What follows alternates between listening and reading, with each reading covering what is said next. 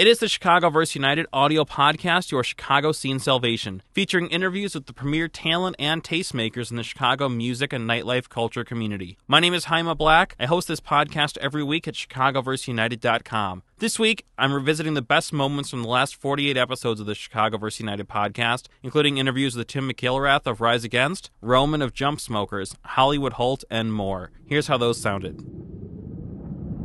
Jaime Black here with Tim from Rise Against at Reckless Records on Madison. You and I grew up at a time where you actually went to record stores, used CD stores, music shops. Like, when did that start happening for you? Were there records that changed your life because you went out to record stores, things like that?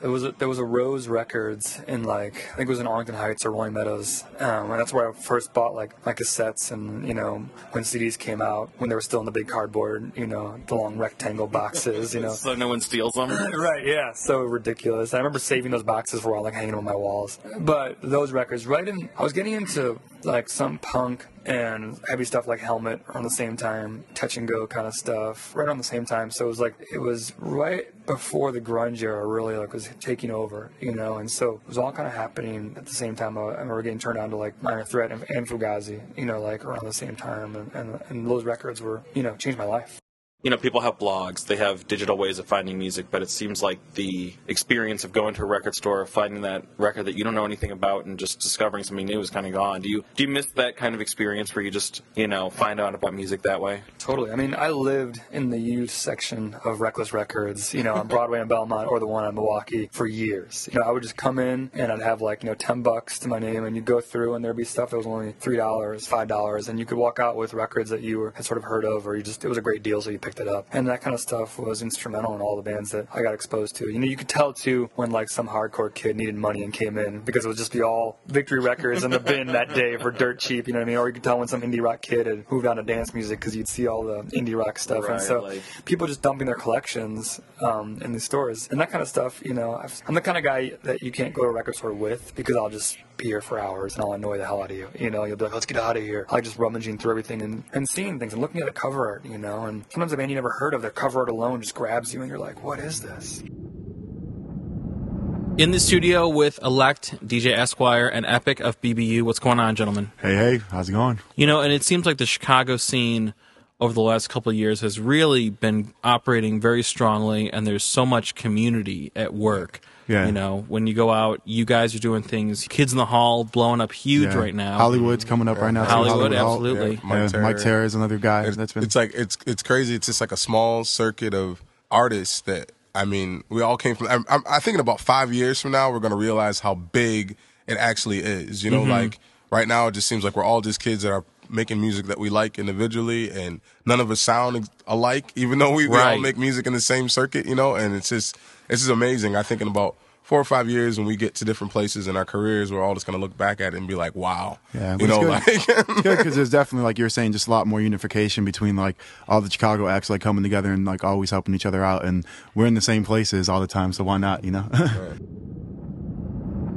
This week, I'm on the phone with Hollywood Holt in advance of the release of his forthcoming mixtape. These are the songs that didn't make the album but are still cold as hell, so shut the fuck up, Volume 1. Hollywood Holt, how's it going? I'm phantasmic. This is what, why people buy albums, because they want to feel like they know you. They want to See, they want to see they want to glimpse into your life through your music. You know what I mean? And that's why when you see people that always try to make number one hits, they don't sell albums. Yeah, they might have a chart topping top forty hit, but they ain't selling no albums. They're because, selling the one song on iTunes. Yeah, exactly. They'll just buy that song because nobody wants to hear a whole album of straight number one party hits. You know what I mean? They want to they want to know you know what what happens when you're upset. What happens when you're. Nobody know, wants a double album from LMFAO. Exactly, dude. Like exactly. Like you know, back in the day when people were talking about you know all music and rappers coming out, it was always New York, New York, New York. I want to make that Chicago. I want other people from other cities to be like, yo, man, I'm gonna go to Chicago and get on. You know what I'm saying? In Chicago, we still have a very big presence. You know, Lupe is still making dope music. Kanye just dropped that dope shit. You know what I'm saying? Dude, that um, power Kanye, video every, is exactly. insane. Dude, it's insane. And the thing is, the thing about our artists, uh, they they turn timeless was. Like people don't understand that Twista is like a rapper from the '80s. It wasn't like it's not like he will, he popped in like '99 or some shit like that, you know, and still trying to hold on. Like that nigga is an old school rapper.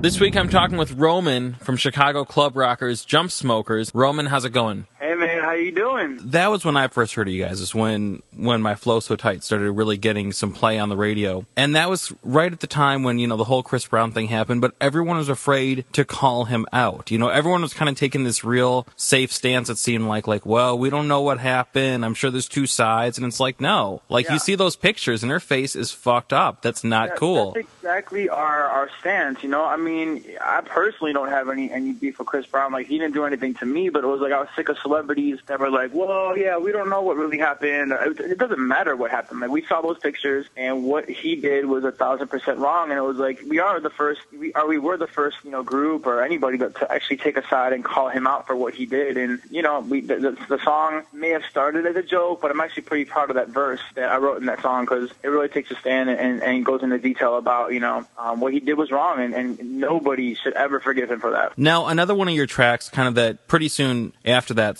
surfaced, was Don't Be a Douchebag, and that kind of calls out a lot of the worst types of club goers you see out in the nightlife scene. What are some of the worst, like, club trends that you see in Chicago right now? Well, it's funny because there's the quote unquote douchebags in Chicago, and, and we just kind of wrote what we saw in the clubs here. You know, you got the guys that are orange looking, you know, it's the middle of the winter, but they're orange and tan. Um, they got the tight affliction t shirts on, or the Ed Hardy gear, or whatever. Like, you know, it's just kind of, like, you know, the big muscle dudes that are wearing shirts that are five sizes too small. And, um, you know, we just kind of thought it'd be funny to write a song about that. But the funny thing is, whenever we go city to city all across the country, and even in Canada, everybody's like, man, you must have wrote that song about the guys here in this city or in this city. Like, it seems like it's definitely relatable, not just in Chicago, but all over the world. It's one of those things where you, you got to kind of laugh. And we have done shows where there's been the guy in the Ed Hardy tight T-shirt that is like singing along and he's having a good time with it. I mean, it's funny. Actually, I was in Canada. We were performing out there like a, a month ago, and one of the guys who owned the club, really cool dude, but he's like, "Listen, look at me. I'm promoting this show, spending a lot of money to get you guys out here, and I look in the mirror and I'm actually a douchebag by your description." it's, people do have they have a good time with it, and uh, I mean, I'll be honest with you, some of those douchebags are, are, are big dudes. They could probably beat us all up, but, but bottom line is, it had to be said, and hopefully we can help with the death of affliction T-shirts in the club. You know. This has been the ChicagoVerseUniteD audio podcast, your Chicago scene salvation. Thanks to all the guests from the past 48 episodes for being on the show. You can stream and download all past episodes of the ChicagoVerseUniteD podcast at chicagoverseunited.com slash podcasts, including interviews with members of Moneypenny, Loyal Divide, Alul, Sons, and many, many more. And be sure to follow us online at facebook.com slash dynastypodcasts, twitter.com slash dynastypodcasts, and dynastypodcast.tumblr.com. For the Dynamic Dynasty, my name is Jaime Black, Dynasty Descend.